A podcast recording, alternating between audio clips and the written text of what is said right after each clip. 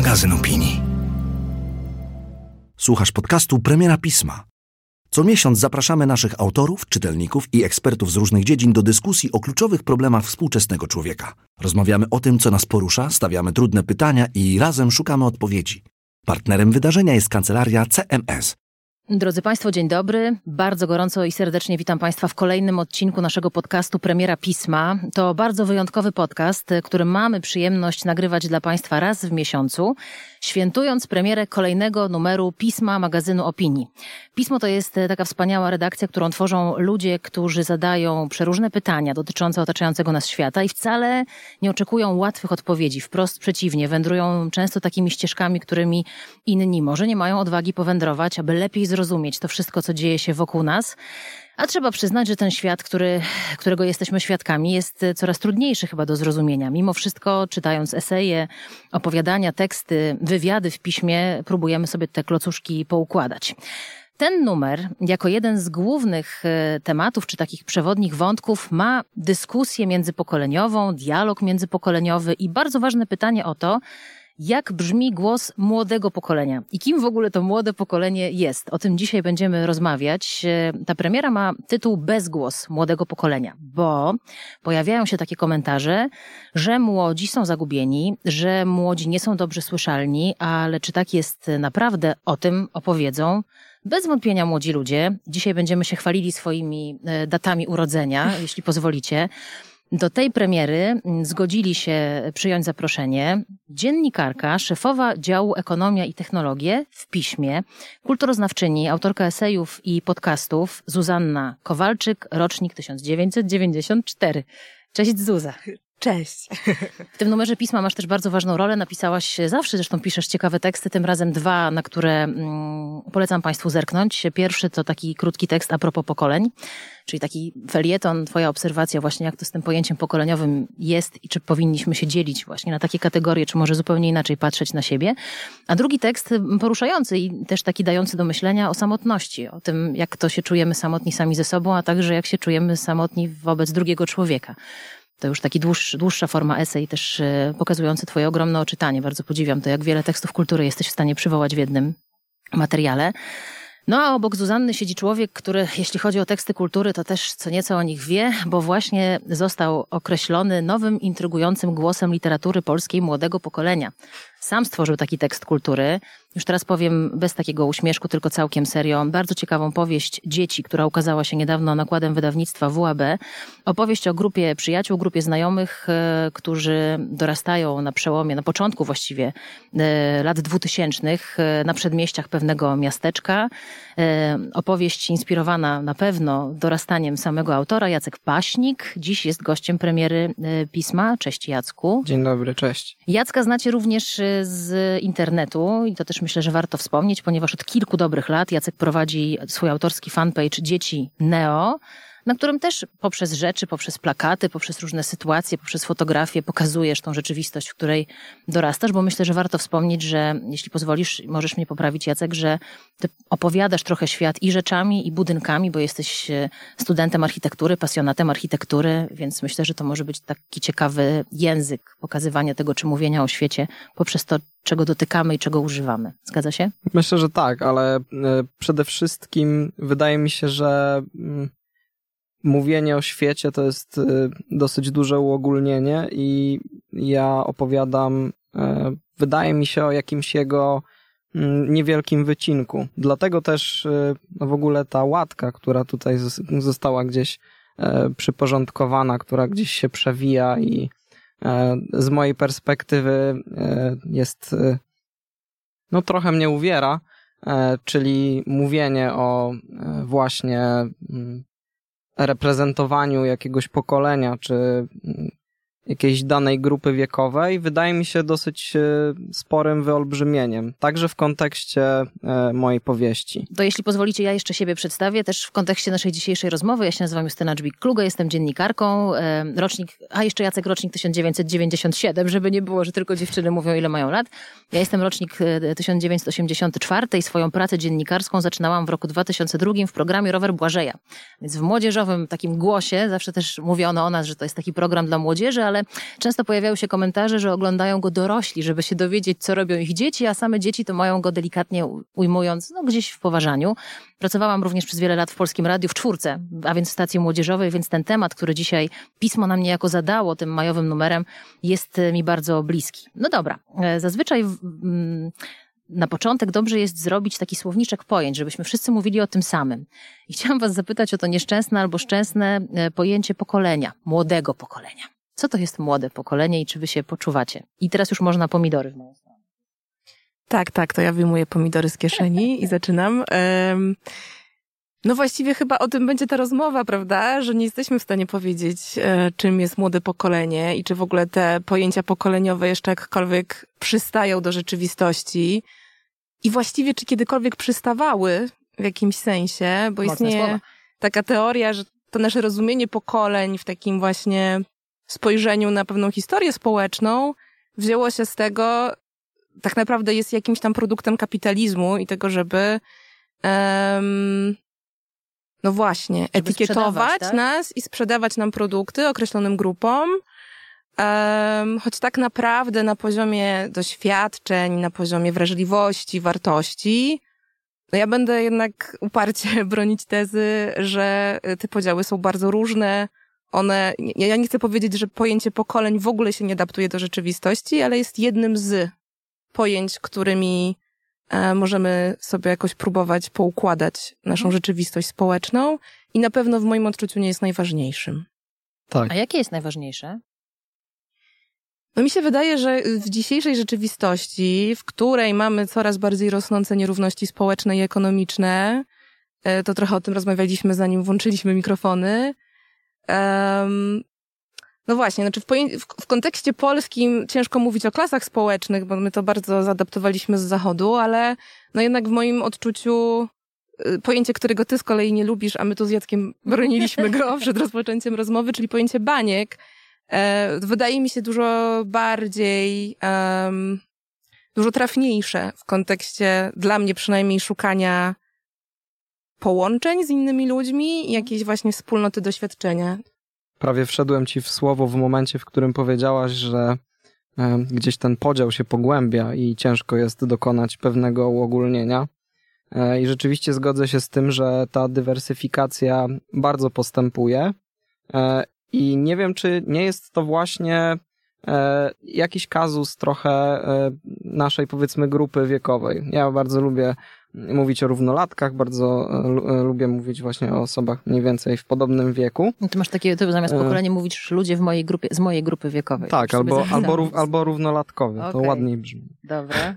I wydaje mi się, że ostatnio, ostatnio na przykład czytałem, że jedną z rzeczy, która którą gdzieś przyswoiła grupa wiekowa osób urodzona powiedzmy w połowie lat 90. mniej więcej do 2000 roku, to są dwa takie elementy. Jest y, to rozwój technologii i postępująca globalizacja. I wydaje mi się, że te elementy, po pierwsze właśnie ten rozwój technologii, który e, umożliwia mm, osobom właśnie mniej więcej w naszym wieku zrzeszanie się, jakieś powstawanie właśnie tych baniek, o których mówisz, e, bardzo gdzieś ten podział pogłębia plus dodatkowo globalizacja, która e, przynosi nam dużo jakichś takich nowych prądów, dużo e, nowych e, spojrzeń na rzeczywistość i również ona także dokłada się do tego podziału. No oczywiście myślę, że istotną kwestią jest tutaj też ta rzecz, którą poruszyłaś w drugiej części swojej wypowiedzi, czyli właśnie gdzieś ten taki podział klasowy, który może nie jest właśnie na tyle wyraźny, jeżeli chodzi o Polskę, natomiast zaryzykowałbym stwierdzenie, że osoba dorastająca gdzieś na przedmieściach e, może mieć e, bardzo zbliżone, ale być może również bardzo różne problemy, co osoba dorastająca także na, przedmie- na przedmieściach, ale gdzieś tego samego miasta nawet, ale gdzieś w innym miejscu. Wiesz, że ten taki rozdźwięk klasowy w momencie, w którym rzeczywiście ponad połowa e, ankietowanych deklaruje się jako klasa średnia, nie do końca jest e, gdzieś tam mm, wyraźny, natomiast trochę im dalej w las, im bardziej jesteśmy tym takim kapitalistycznym społeczeństwem, wydaje mi się, że on się coraz bardziej klaruje i będzie się pogłębiać. To, co mówicie, to widzę takie mocne odniesienie, to Zuza tak też nakierowałaś nas, czy rzuciłaś światło akurat na ten wątek, że pokolenie wynikające z kapitalizmu, że łatwiej nas poszufladkować, bo jesteśmy wtedy dobrymi klientami, inne produkty dla kobiet w ciąży, inne produkty dla nastolatków, teraz rozwój literatury um, young adult, tak, więc ten też młody odbiorca, który kupuje książki, że tutaj wszystko chodzi o pieniądze. Ale nie powiem, że się nie zgadzam, bo zupełnie nie jest to moją rolą w tej rozmowie, ale chciałam was zapytać o to, o to, żebyśmy się jednak trochę cofnęli i też nawiązali do tekstu, który Państwu gorąco polecamy. Pora skończyć z mówieniem o pokoleniach, którego autorem jest na laureat Pulitzera Louis Menin. Ten tekst jest oczywiście w majowym numerze pisma. On mówi o tym, że o pokoleniach możemy mówić tak na płaszczyźnie kapitalistycznej, ale jakiejś społecznej czy ideologicznej, ale również literackiej. I że na przykład były pewne pokolenia czy prądy w literaturze, pewne pokolenia pisząc, w muzyce, nie wiem, Klub 27. Na szybko o tym mówię, tak? Że w ogóle wydaje mi się, że cały ten konstrukt pokoleń jest nam potrzebny po to, że potrzebujemy szuflad, że ludzki mózg jest taki, że musi szufladkować, można też się ze mną nie zgadzać, ale potrzebujemy nazywać, etykietować, bo nam to porządkuje rzeczywistość. Rozumiem, Zuza, że dla ciebie w tym porządkowaniu poprzez pokolenia jest duże przekłamanie. Jest duże uproszczenie. Uproszczenie. Ja mam problem chyba największy z tym uproszczeniem, dlatego nie, absolutnie się z tobą zgadzam, że bez tych etykiet będzie nam ciężko cokolwiek powiedzieć. No to tak można już do skrajności posunąć um, niechęć do w ogóle określania czegokolwiek w jasny sposób. Niemniej wydaje mi się, że z taką też współczesną świadomością tego, do czego te etykiety doprowadziły w historii i w jaki sposób bardzo jasno grupowały różne grupy społeczne, taka wrażliwość na to, żeby zwracać jednak uwagę i podkreślać um, no właśnie takie krzyżujące się pojęcia. To mhm. znaczy... A do czego doprowadziły w historii? Do, do, czegoś złego? To znaczy, co masz na myśli mówiąc, że pamiętając o tym, do czego doprowadziły te podziały w historii? Co to znaczy dla ciebie? No, myślę, że koniec końców ta rozmowa gdzieś się będzie sprowadzała oczywiście do przemocy i wykluczenia, bo siłą rzeczy ciężko. Do końca jeszcze mamy kawałek, spokojnie, spokojnie, zobaczymy, do czego się będzie sprowadzała. No ale myślę, że kiedy myślimy sobie o takim um, możliwie równym społeczeństwie w kontekście kształtu debaty publicznej, y, to też marzyłabym sobie właśnie o takiej dyskusji, w której biorą udział młodzi ludzie, nie dlatego, że są młodzi i teraz wstawmy nas do akwarium i powiedzmy, tutaj siedzi Jacek i Zuza i oni Poniżej są młodym pokoleniem. Tak. Spoko, a tam powyżej, nie? Na odwrót, tak? E, tylko żebyśmy po prostu słuchali możliwie różnych głosów, żebyśmy byli uważni na to, gdy jedna grupa, również pokoleniowa, zawłaszcza debatę publiczną. E, no przecież określenie OK boomer e, wzięło się z niezgody w Stanach na bardzo ciasny kształt polityki, w mhm. którym właściwie młodzi ludzie nie mieli swojej reprezentacji i nie mieli poczucia, że, że ich głos jest słyszalny, więc myślę sobie, że dla mnie chodzi o taką słyszalność głosów bardzo różnych, um, o to, żeby reprezentowanie tych grup przebiegało możliwie szeroko i żebyśmy zdawali sobie sprawę z tego, że jakaś jedna etykieta nie jest jakby, nie wyczerpuje tematu i nie mhm. określa kogoś w całości, bo w ten sposób, jasne, możemy coś powiedzieć na temat rzeczywistości, ale zazwyczaj trochę tę rzeczywistość zbyt niebezpiecznie upraszczamy. Na pewno. Jacek? Tak, wydaje mi się, że mamy do tego coraz y, większą przestrzeń, żeby mm, wdrażać te y, różne kierunki i e, różne osoby do tej debaty. E, też w kontekście tych uproszczeń e, mówi się na przykład, że osoby mniej więcej właśnie z naszej grupy wiekowej mm, są roszczeniowe. Tutaj mieliśmy rozmowę przed tym, jak, jak weszliśmy. Rozgrzewkę taką mieliśmy, tak, drodzy tak. Państwo, przed wejściem do studia. No i ja w ogóle myśląc sobie w kontekście tej roszczeniowości, o której czytałem wcześniej, mm, no właśnie w ramach e, jakichś e, historii o, nie wiem, płacach czy potrzebach, e, myślałem, że rzeczywiście, okej, okay, moi rówieśnicy być może mają odwagę, żeby ubiegać się o wyższe płace, o pewne jakieś zaopiekowanie ze strony pracodawcy chociażby. No ale próbowałem sobie w głowie to gdzieś kontrować tym, że na przykład te osoby mają trudniejszy dostęp e, do mieszkań, chociażby, Mam tutaj na myśli rosnące ceny mieszkań i tak dalej. Natomiast kiedy wszedłem w to jeszcze głębiej, no to okazało się, że ja nie do końca tutaj w tej swojej, w tej swojej, w tym, w tym swoim sposobie myślenia mam rację, dlatego że E, tutaj do tego dochodzi pewien aspekt klasowy, to znaczy przeczytałem, że właśnie w kontekście tych mieszkań chociażby, no to paradoksalnie, e, no mówi się o właśnie pokoleniowości kwestii kredytu mieszkaniowego i tak dalej. Natomiast właśnie nie jest to do końca prawda. E, jako że jest to ponoć problem towarzyszący gdzieś tam tej wyższej klasie średniej chociażby.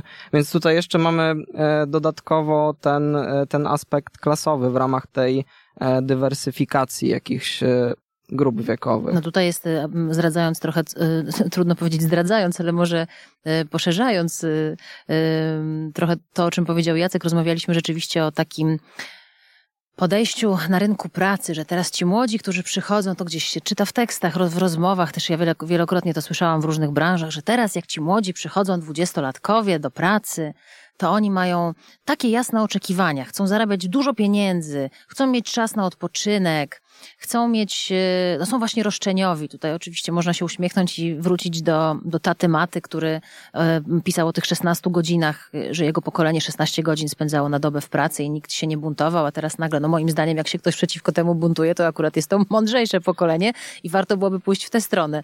No ale właśnie też mówi się o pokoleniu 1200 brutto, tak, jeżeli tak. mówimy o rynku pracy, o, o finansach, o zarobkach, o umowach tak zwanych śmieciowych, tak? To też dla ciebie ważny temat, Jacek. To znaczy ja właśnie to pokolenie 1200 brutto, czyli pokolenie tych e, osób, to takie trochę stracone pokolenie, starsze od nas mm, o lata. Czemu Myślałem, stracone? że znaczy no mówiło się, że rzeczywiście mhm. było to pokolenie, które wchodziło na rynek pracy w momencie, kiedy e, tych miejsc pracy było e, mało, to znaczy było ogromne bezrobocie i rzeczywiście mniej więcej, no właśnie mówiło się chociażby o tej generacji nic, o, o tej takiej straconej, beznadziejnej generacji, która mm, wchodziła w dorosłość y, w czasach tego kryzysu. Natomiast, e, no właśnie, nie wiem, czy jest to e, gdzieś teraz jakkolwiek do skontrowania, jeżeli chodzi o naszą grupę wiekową. To znaczy, e, no właśnie, ja myślałem, przyjmując sobie no pewną kontrę do. Macie, no. Tak, tak, właśnie przyjmując sobie pewną kontrę do tego pokolenia 1200 brutto, patrząc z perspektywy osoby dość uprzywilejowanej, e, za, za którą ja się uważam, e, chciałem to właśnie skontrować tekstem o pokoleniu 12 tysięcy za metr.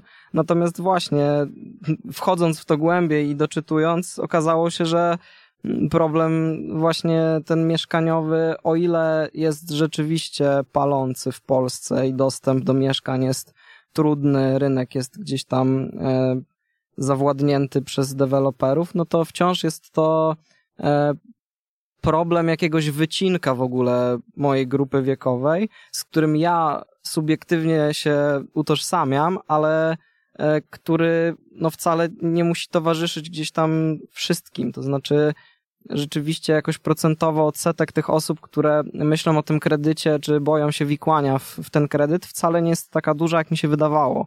I myślę, że mm, to jest jakaś taka kwestia, że właśnie no mamy bardzo różne potrzeby i gdzieś te potrzeby będą się jeszcze bardziej gdzieś tam e, rozwijać i zmieniać, różnić. Jeśli mogę dodać, myślę, że Koniecznie. to jest taka kwestia, której my tutaj dzisiaj nie rozstrzygniemy, ale chyba największy problem, który ja w tym dostrzegam, to jest taki, że naprawdę bardzo brakuje nam badań. To znaczy właśnie... Badania o pokoleniach? E, w ogóle dobrych badań socjologicznych, które by na to patrzyły z trochę szerszej perspektywy. Na to oczywiście nie ma pieniędzy i jakby dużo no, Amerykanie uwarunkowań. Amerykanie mają na wszystko kasę. Tak, amerykańscy naukowcy. No, tak, tak. No, często to się potwierdza, no. E, no właśnie, tylko że y, ten problem z tymi amerykańskimi naukowcami jest taki, że my cały czas myślimy o Polsce karkami amerykańskimi, mhm. a te nasze rzeczywistości są bardzo rozległe. Więc mi bardzo brakuje, znaczy mówię, my tego dzisiaj tutaj nie rozstrzygniemy, bo to jest dyskusja o klasach społecznych, o strukturze mhm. społecznej w Polsce mhm. i tak dalej, ale rzeczywiście takich spojrzenia, e, zresztą w tym numerze pisma bardzo jest ciekawy tekst też Kamila Fejfera o polskiej klasie średniej tak. i o tym, Um, no jak właśnie badania, które są w Polsce robione, jakie są ich niedoskonałości mhm. takie metodologiczne i dlaczego nadal nie pokazują nam tej rzeczywistości, nie odpowiadają na te pytania, na które chcemy znać odpowiedź. Więc tak jak ty mówisz, Jacek, to jest super ciekawe, jak właśnie mówisz o tym, że miałeś jakieś wyobrażenie dotyczące liczby kredytów i tak, ono tak. ci się rozbiło po prostu o badania.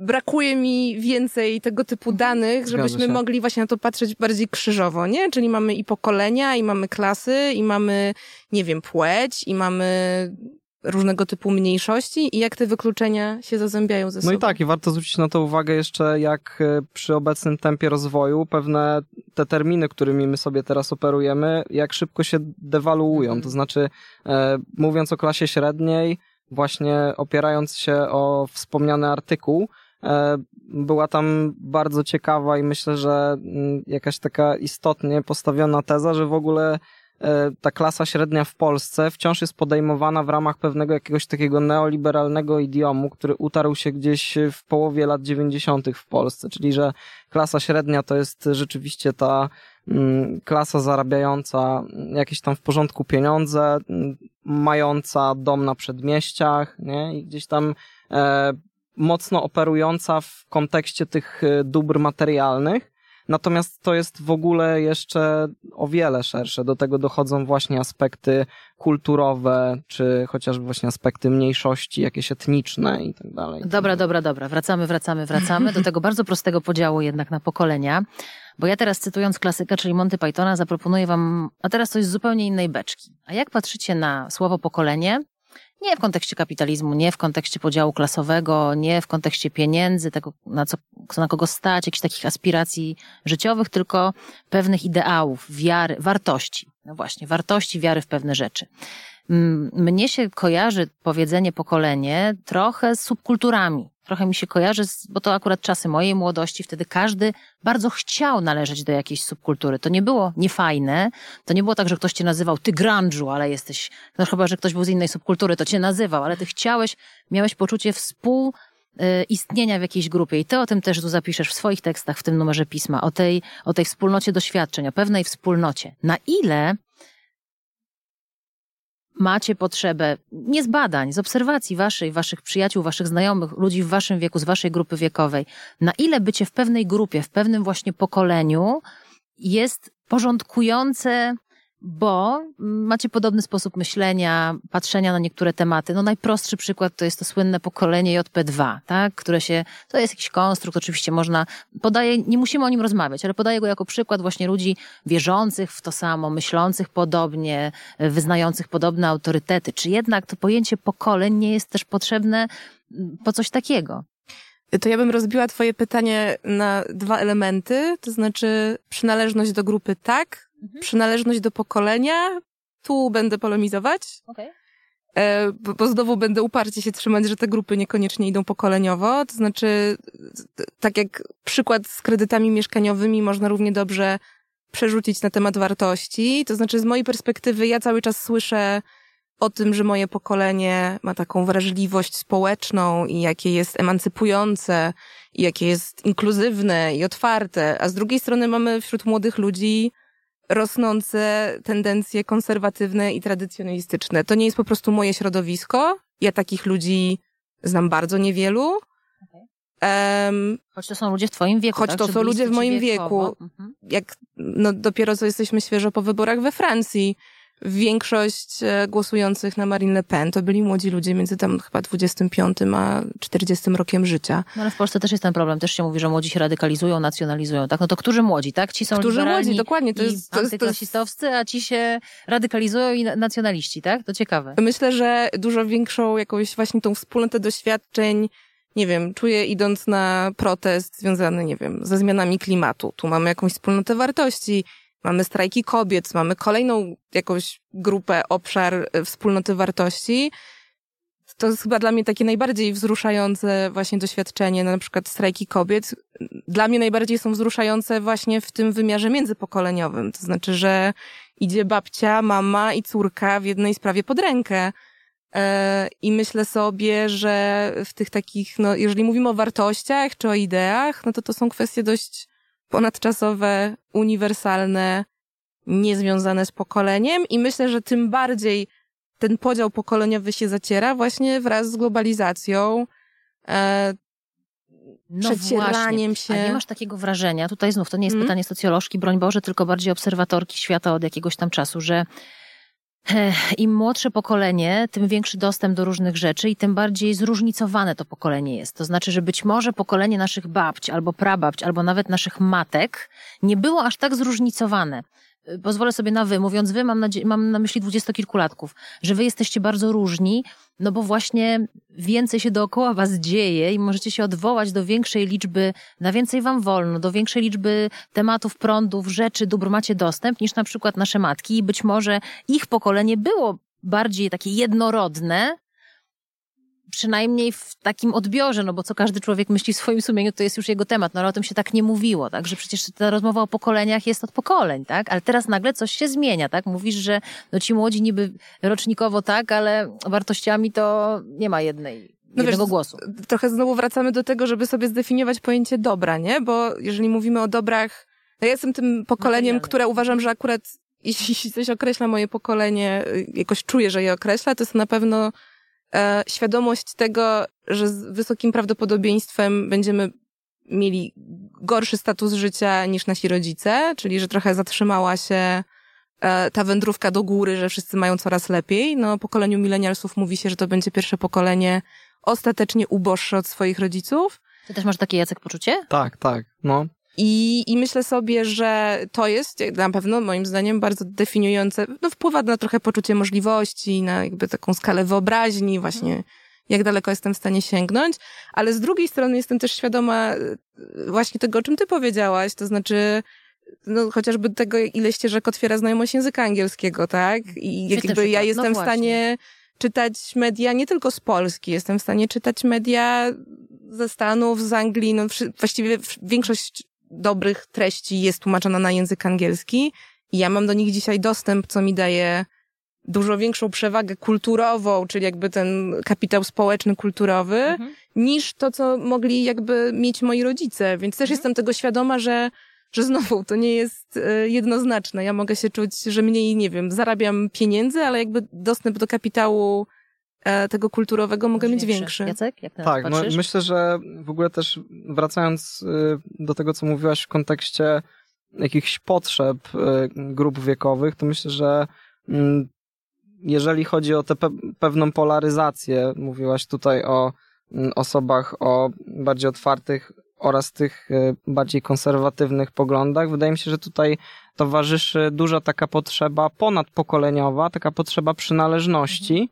Natomiast y, w kontekście też tego, tej większej wrażliwości społecznej, wydaje mi się, że jakkolwiek by to nie brzmiało, to paradoksalnie i jednej i drugiej grupie, mm, powiedzmy tych politycznych skrajności, towarzyszy pewna mm, potrzeba bycia zaopiekowanym. To znaczy, mm, no na przykład y, kontekście, w kontekście tych wyborów we Francji i też tej niepewnej przyszłości, parę dni temu e, właśnie przed drugą turą e, wyborów e, czytałem esej Edwarda Louis, który nawiązując właśnie do sytuacji wyborczej we Francji, w której mm, w drugiej turze mieliśmy Macrona i, i, i Le Pen, powiedział, że e, zagłosuje na Macrona, pomimo tego, że e, nic go tak naprawdę z tym e, kandydatem nie łączy, żeby zapobiec pewnej radykalizacji i pewnym prądom. Natomiast właśnie warto pamiętać, że Louis jest pewnym jakimś przykładem e, takiego dość, e,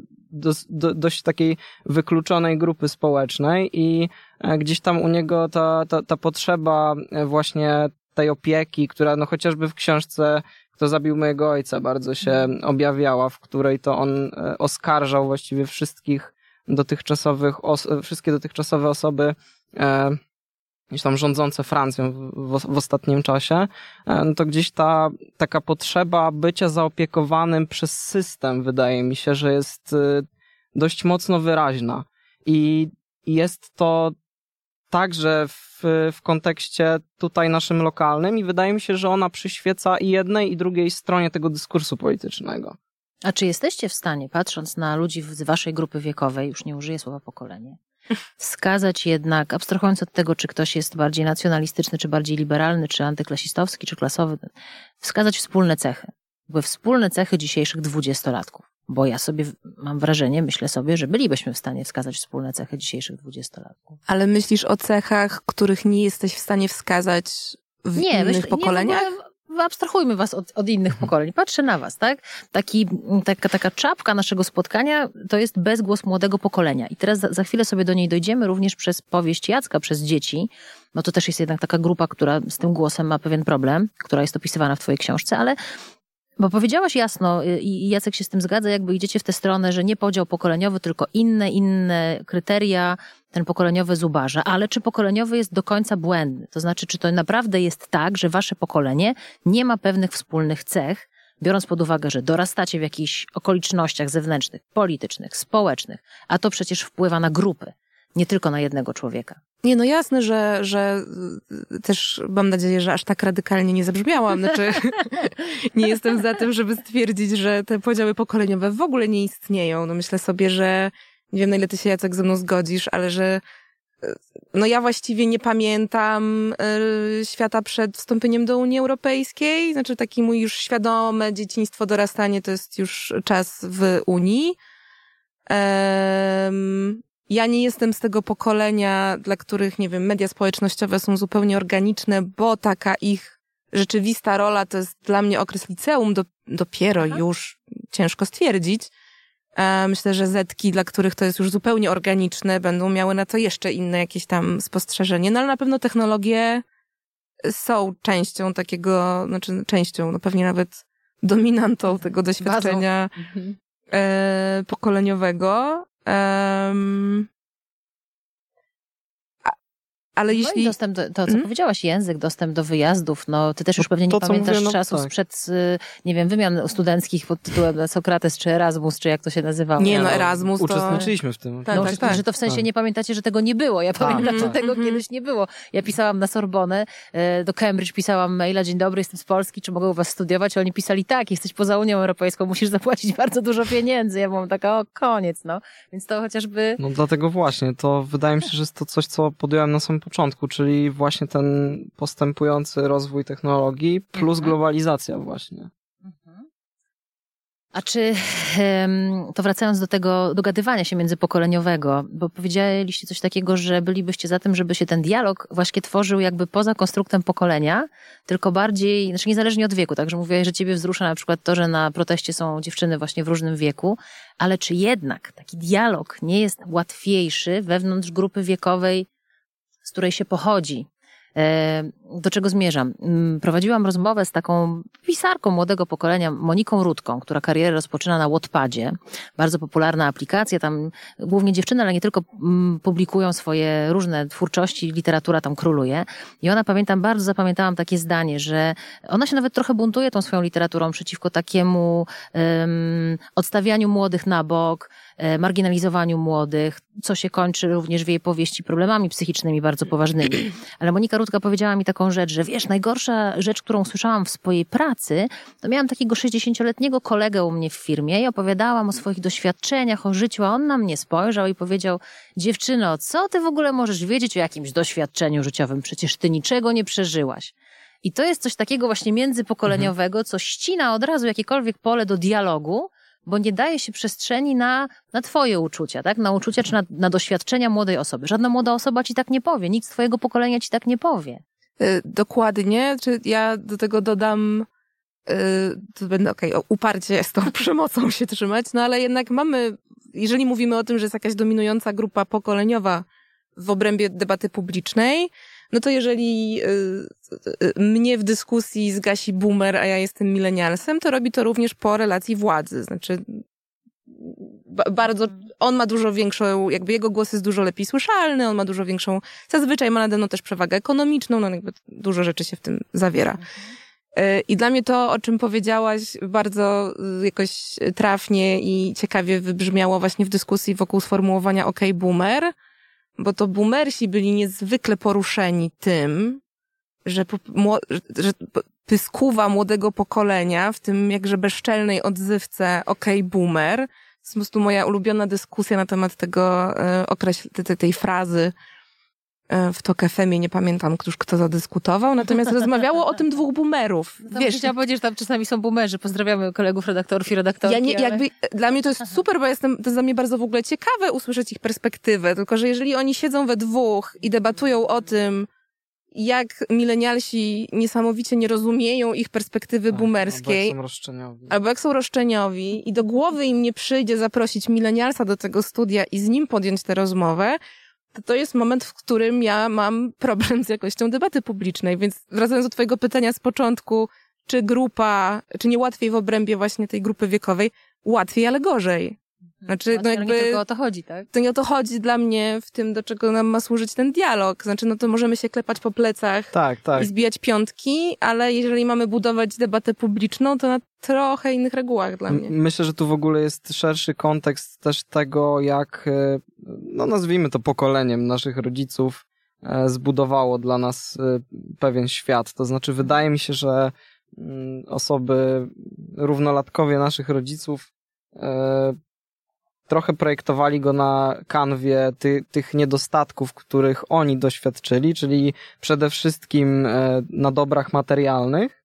E, myślę, że w ramach naturalnej myśli o tym pokoleniu, które przyjdzie po nich, czyli powiedzmy o tej naszej grupie e, wiekowej, oni, oni myśleli, że w ten sposób zapewną, zapewnią nam jakiś lepszy świat, natomiast no właśnie każda rzeczywistość ma swoje braki i w momencie, w którym. E, rzeczywiście my mamy być może łatwiejszy dostęp e, do jakichś dóbr materialnych, mm, no to mamy problem z e, jakimiś innymi rzeczami, czyli na, czyli na przykład właśnie systemową opieką w kontekście zdrowia psychicznego, to, to o czym tutaj mówiłaś właśnie na początku. No to jest dla Ciebie też ważne w mm. kontekście Twojej powieści dzieci, wiem, że tam... Tak, ale wiesz, wydaje mi się, że warte jest to podkreślenia, że e, no, rzeczywiście w ramach pewnej debaty publicznej e, wciąż e, prym wiedzie to, to, to pokolenie starsze, które gdzieś tam projektowało nam tą rzeczywistość.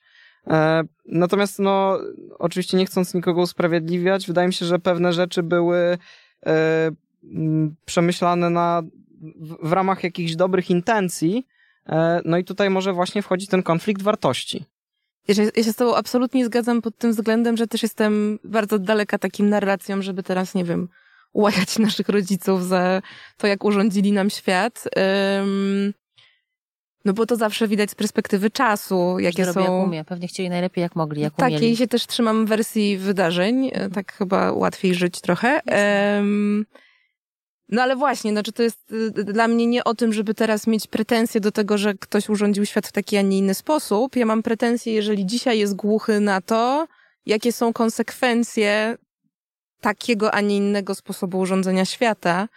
Um, zwłaszcza, że jeżeli robią to ludzie znacznie od nas starsi, e, no to pamiętajmy, że konsekwencje tych wszystkich trudnych wyzwań, przed którymi obecnie stoimy w skali globalnej, to nie oni będą się tak, później jasne. z tymi konsekwencjami, jasne. za przeproszeniem, bujać. Mhm. E, więc w tym sensie, jakby dla mnie młode pokolenie ma absolutny mandat do mówienia o katastrofie klimatycznej, ma absolutny mandat do mówienia o konsekwencjach zaniedbania opieki zdrowotnej, to jakby na naszych barkach będzie, nie wiem, opieka nad chorymi rodzicami, jeśli się wywali system emerytalny i system zdrowotny, absolutnie młode pokolenie ma taki sam mandat do mówienia o tych rzeczach jak starsze pokolenie i to kneblowanie ust młodemu pokoleniu myślę jest tym problemem.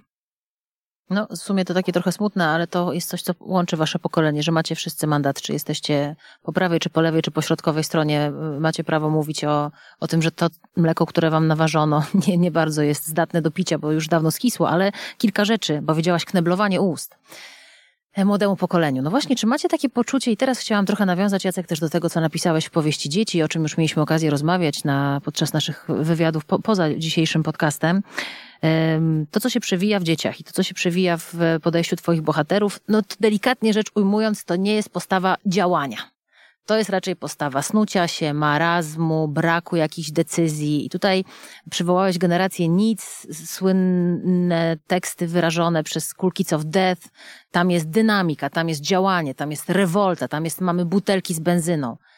Czy to jest tak, że wam się knebluje usta, wam, młodemu pokoleniu, czy to jest tak, że wy nie macie tych butelek z benzyną i wy po prostu nie macie pewnej siły przebicia, nie czujecie się pewną wspólną grupą, więc nie macie tej siły ekipy za plecami i nie mówicie hej, jak teoretycznie każde młode pokolenie nie wiem, powinno może, bo od tego jest młodość, żeby się buntować, tak? Czy wy się, gdzie wy się buntujecie, no? Jasne, wiesz, myślę, że słowo dzieci tutaj jest jak najbardziej uzasadnione w kontekście tytułu, dlatego, że jest to najbardziej upupiające słowo, jakie mogło mi przyjść do głowy.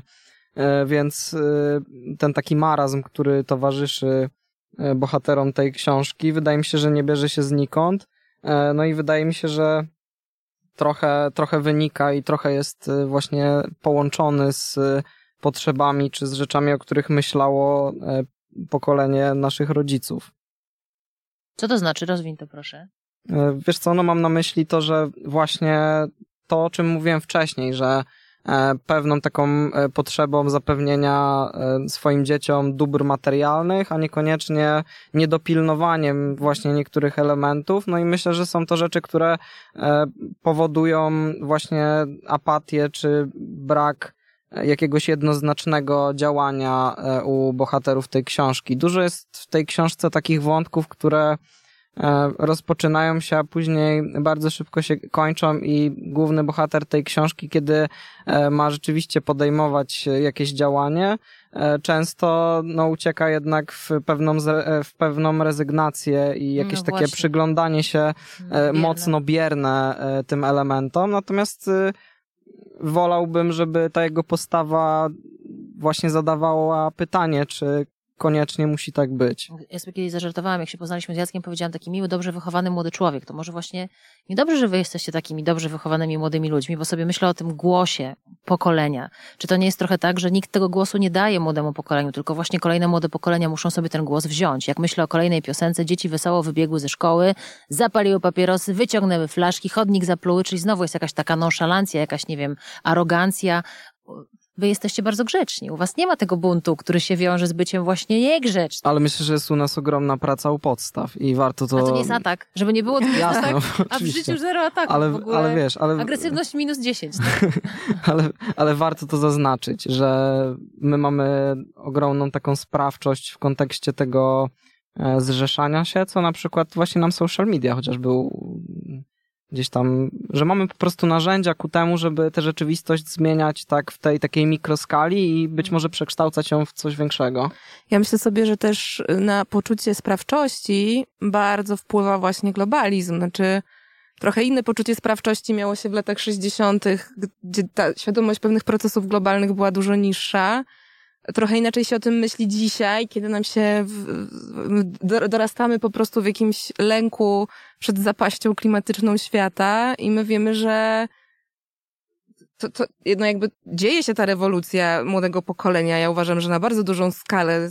Pięknym symbolem jest dla mnie Greta pod tym względem i to jest e, absolutnie myślę dla jeszcze młodszych trochę od nas e, osób takie doświadczenie jakoś tam pokoleniowe. Co z tym buntem? No, ale Co z tym no buntem? Ten... Co z tym buntem, pani redaktor? Co z tym no, buntem? ja myślę, że ten bunt jest, tylko on jest trochę inny. Tak. Ja nie mam poczucia, że mm, jakby czy mam poczucie, że właśnie rzucanie butelkami z benzyną było nieskuteczne. Dokładnie, dokładnie. I myślę, że myślę, że dużo jest y, ja jestem w ogóle ogromnym orędownikiem hasła nie wiem i mówię o tym dlatego, że y, o ile ludzie z grupy wiekowej y, naszych rodziców gdzieś tam wychowując się w y, tych takich ciężkich, powiedziałbym, systemowo realiach, rzeczywiście nosili na sztandarach to hasło no future, a u nas właśnie to, ta przyszłość jest taka, powiedziałbym, bardzo niepewna. Dlatego to, dlatego to hasło, nie wiem, jest takie, myślę, że dosyć istotne. Tak, ty mówisz o haśle nie wiem, a ja w swoim zresztą tekście, w tym numerze pisma y, mówię, ja to trochę tak sobie roboczo nazwałam kulturą terapeutyczną, znaczy, że dla mnie, jeżeli coś jest tutaj właśnie takie pokoleniowe, co się zmienia, gdzie się ten nasz bunt rozgrywa, to jest dla mnie coraz większa odwaga mówienia o rzeczach bardzo stabilizowanych, które były bardzo przerażające do powiedzenia jestem słaby, nie zwyciężam wszystkiego, nie, nie wiem. Oczywiście. Nie, nie, mam, nie mam siły. Wracamy trochę do tego, od czego wyszliśmy, czyli work-life balance i y, roszczeniowość w pracy. czy jakby uważam to za absolutnie piękną, małą rewolucję, która się odbywa, powiedzieć, e, no ja nie daję rady pracować profesorze Matczak 16 godzin na dobę, pół pensji przeznaczam na y, tabletki psychotropowe, żeby podołać. Żeby na wynajem mieszkania w I terapię. Um, I tą moją małą rewolucję dostrzegam w tym, że zaczynam o tym mówić głośno. To jest taki, wiesz, no to jest trochę jak, to, to, chyba moja ulubiona lektura szkolna, czyli Tango Mrożka. No jak masz, wiesz, no bunt jest zawsze na jakichś opozycjach. No więc jeśli tamto pokolenie mówiło, mogę wszystko, palmy budę, to my mówimy, Dokładnie. nie mogę nic, zasadźmy trawę. I okej, okay, mi się to jako pewien rodzaj równowagi całkiem podoba i sprawdza. No i super jest w ogóle poszukiwanie mm, tych takich istotnych elementów właśnie w drobnostkach. I być może w nich właśnie na końcu pojawia się nadzieja. Skoro nawiązała się czy Zuza do swojego tekstu, no to myślę o tym słowie, to świetnie też piszesz o tym, jak to angielski nas ładniej obdarza. Solitude, loneliness, no w polskim to jest raczej prosto, tak jak z pokoleniami, to, tu nie ma, wiesz, mm. różnych odcieni szarości, ale czy wasze pokolenie, czy nie powiedziałam tego, ludzie z waszej grupy wiekowej, a to celowo, to jest też takie pokolenie ludzi samotnych? Czy samotność to jest taka cecha, czy osamotnienie może bardziej? Takie poczucie osamotnienia, jakiegoś wyalienowania, to jest coś takiego, co macie wrażenie, że też towarzyszy waszej grupie? I znów sobie myślę na, na kontrze do tej wspólnotowości, bycia razem, poczucia właśnie bycia w jednym ogrodzie, czy tego posiadania własnej trawy. No. Znaczy ja Można powiedzieć, nie wiem. Okej, okay, nie wiem. nie trzeba. E, ale piszę o tym, że bardzo mi się nie podoba um, takie hasłowe właśnie ubieranie naszego pokolenia jako pokolenia ludzi samotnych, e, bo mam wrażenie, że jeżeli mówimy o samotności, nie wiem, w kontekście nowych technologii, no różnych, jakby tego wszystkiego, co się, co nas otacza i kształtuje naszą rzeczywistość, no to na miłość boską to nie dotyczy tylko naszego pokolenia. Znaczy, myślę sobie, z, z, moja dyskusja sprzed kilku dni z moją znajomą starszą ode mnie o 10 albo 15 lat, która mówi o tym, jakie ekshibicjonistyczne jej zdaniem jest moje pokolenie. A ja mówię, szczerze powiedziawszy, dla mnie najbardziej ekshibicjonistyczni są boomerzy na Facebooku, wrzucający 40 tysięcy zdjęć z wakacji. I, oraz z windy. I z windy, i dzielący się absolutnie każdym swoim przemyśleniem. Znaczy... Teraz będę patrzyła na każde zdjęcie z windy, ile lat ma osoba, która je wrzuca. Przysięgam. Będziecie sobie swoje socjologiczne badania. No?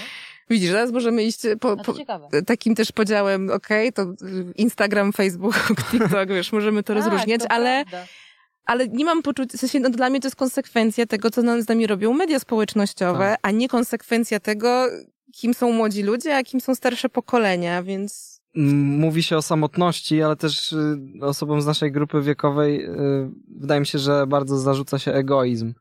Nie? Że, że, że często się mówi, że jesteśmy skoncentrowani na sobie, tam. Właśnie, no i myślę, że ten indywidualizm jest tutaj mm, trochę lepszą odpowiedzią i też y, ten indywidualizm bardzo wymyka się też tej takiej szufladkującej tezie, że jesteśmy pokoleniem w ogóle, nie? że y, mamy pewne jakieś y, jednostkowe, pojedyncze elementy, które y, nami powodują i też ta rzeczywistość y, wierzę w to, że będzie nam dawać coraz większą możliwość do właśnie do wyrażania siebie właśnie.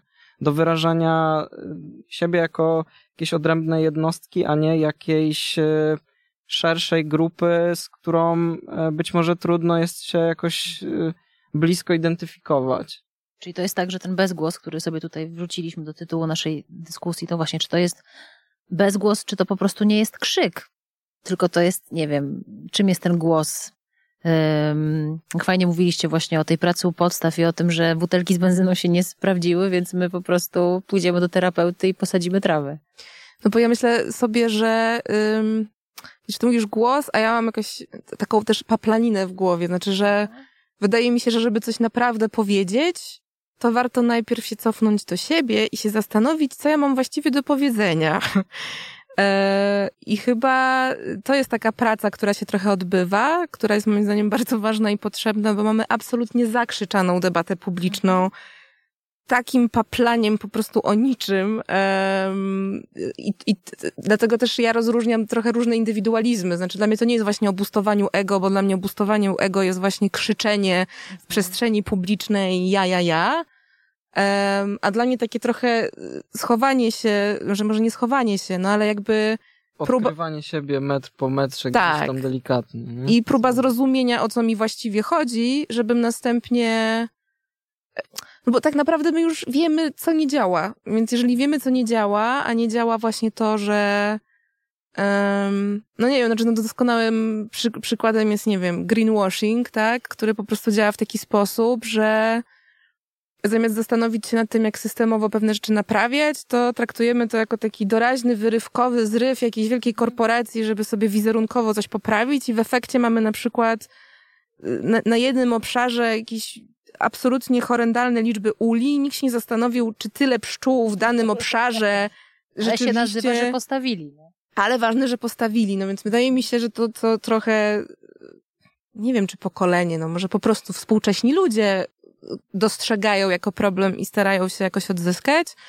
No okej, okay, zastanówmy się wspólnie, zastanówmy się najpierw w ogóle po co nam pszczoły, gdzie te pszczoły, w jakiej ilości, jak to wpłynie systemowo na różne zmiany, no bo gadamy tymi banałami, że tylko systemowe zmiany coś zmienią w skali globu, no to żeby wprowadzić systemowe zmiany, to najpierw musi być refleksja, a nie tępy krzyk. Mhm. I myślę sobie, że to jest może właśnie taki cichej refleksji zamiast krzyku? Może nawet być i ciszy, Jacek. To nawet to nie krzyk, nie, nie bezgłos, tylko chwila ciszy. Nie wiem. Bo jak nie wiem, to nie gadam, nie? Tylko... Może. Myślę. I tu postawimy kropkę, ale ja myślę, że chciałam powiedzieć a propos tego, o czym mówiłaś przed sekundą, że to ja jestem w takim razie w waszym pokoleniu, bo ja też mam wrażenie, że tego krzyku jest tak strasznie dużo i że to jest moment, żeby się wycofać, zastanowić, a potem zbudować na nowo, bo już wiadomo, że to, co mamy zbudowane, to raczej długo e, nie popchamy tego, czy mamy 20, czy 30, czy 60 lat. Na koniec jeszcze jedno pytanie z zupełnie innej beczki. Zastanawiając się nad tą naszą dzisiejszą rozmową, myślałam i nad hasłem pokolenia, Myślałam o takim projekcie, który mam przyjemność współprodukować. Zresztą Basia Sowa, też e, redaktorka pisma, miała okazję robić wywiady w ramach tego projektu Korzenie Pamięci. To są mhm. rozmowy z potomkami powstańców warszawskich. Czemu o tym mówię? Bo nie o powstaniu, broń Boże, ale o, to są rozmowy z wnukami powstańców, z dziećmi powstańców. I zupełnie inne są opowieści wnuków mhm. niż dzieci. I to mi przypomniało takie powtarzane też zdanie, że zobaczcie, lepiej się zawsze dogadujesz z babcią niż z mamą. To znaczy, jakby co drugie pokolenie się lepiej dogadujemy. Mhm. Nie wiem, jestem ciekawa, czy myśleliście o tym, czy się z tym kiedyś zetknęliście, dlaczego właśnie to jest tak, że jakby no, ci nasi starzy, mm, co oni nam tutaj naważyli, ale z babcią czy z dziadkiem to jest zupełnie inaczej. Czy, czy o tym myśleliście? Ja myślę, że bardzo jest to subiektywne, bo wszystko zależy od rodziny i od tego, jakie są układy tutaj konkretnie, ale e, no mówi się o tym, że kontestuje się często to, co gdzieś tam jest zapewnione przez to pokolenie wyżej, czyli pokolenie naszych rodziców. Wydaje mi się, że e, przed chwilą o tym rozmawialiśmy właśnie, że mhm. E, gdzieś podejmowaliśmy jakieś rzeczy, które próbowało nam zapewnić mm, pokolenie naszych rodziców, więc może to jest jakaś w ogóle taka, wiesz, matematyczna prawidłowość. No właśnie, może to jest jakiś, wiesz, kod zero-jedynkowy. Zamyślałeś jakieś o tym? To ci się... Mhm. Może, to, może tak jak Jacek mówił, że to jest subiektywne. Absolutnie nie jest to jakaś teza jak u Janka Pospieszalskiego. Absolutnie nie. tylko tak pomyślałam, że to jeszcze wam wrzucę na koniec. E, myślę sobie, że to, to, pewnie bardziej jakaś psycholożka mądra wytłumaczy, ale no na pewno jest ten mechanizm związany z tym, że się właśnie bardziej kontestuje rodziców, no bo też oni mają nad nami zazwyczaj te, te, właśnie ten, ta relacja władzy przebiega dużo mocniej na tej linii, więc siłą rzeczy przeciwko temu się buntujemy. Ja sobie myślę, że to też jest może trochę o tej perspektywie czasu, że trochę z dalszej perspektywy lepiej rozumiemy motywację ludzi, już trochę mamy to lepiej opowiedziane. Znaczy ja myślę sobie, że transformację ustrojową w Polsce nadal nie mamy jej dobrze opowiedzianej. Znaczy to są nadal jakieś takie bardzo zrywkowe opowieści. Może, nie wiem, pokolenie moich dzieci Jacka, jeżeli się na dzieci zdecydujemy, to też nie jest w ogóle oczywiste w naszym pokoleniu. Um, będzie już w stanie z dużo większą empatią i takim zrozumieniem i właśnie, właśnie też zrozumieniem uwikłania tego w, w różne siatki pojęć e, zrozumieć i w tym samym zrozumieć, no właśnie, motywacje, które, które kierowały osobami, które wtedy podejmowały decyzje kluczowe dla naszego życia dzisiaj. Um, no, więc myślę sobie o tym w ten sposób. No, tu na pewno też oczywiście wchodzą takie tematy tra przekazywanej traumy z pokolenia na pokolenie, która się Mm, no nie wiem, mam, to będzie bardzo idealistyczne, co powiem, ale może potrzebujemy trochę nadziei idealistycznych głosów na, na, No na koniec, więc e, no, jeśli ja widzę też jakiś potencjał tej pracy terapeutycznej, którą odrabia nasze pokolenie, to widzę trochę w tym, żeby tę sztafetę traumy, może nie da się jej pewnie w pełni zatrzymać, ale trochę powściągnąć. Nadzieją i czułością. Nadzieją i czułością, tak jak śpiewała Maria Peszek, cała Polska na terapię, bo to chory, chory Bałtyk, chory Tatra, ale trudno się z nią nie zgodzić. To słuchajcie, jeżeli nie dialog międzypokoleniowy, bo to jest taki podział, który nie bardzo nam tutaj podchodzi już teraz, to dialog jaki? Między, Ludzki. międzyczłowiekowy, po prostu.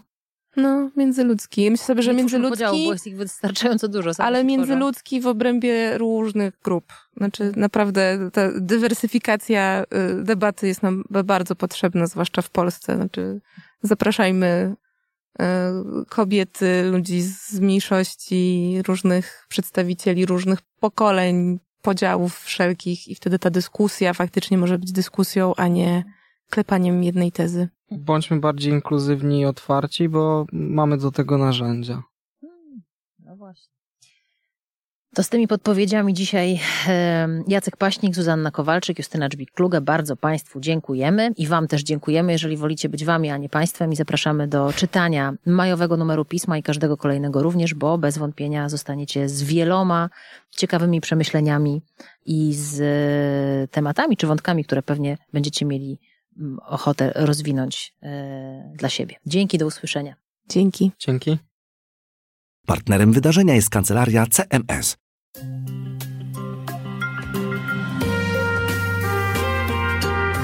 Pismo. Magazyn opinii. Więcej materiałów znajdziesz na stronie miesięcznika Pismo, magazyn opinii pod adresem magazynpismo.pl.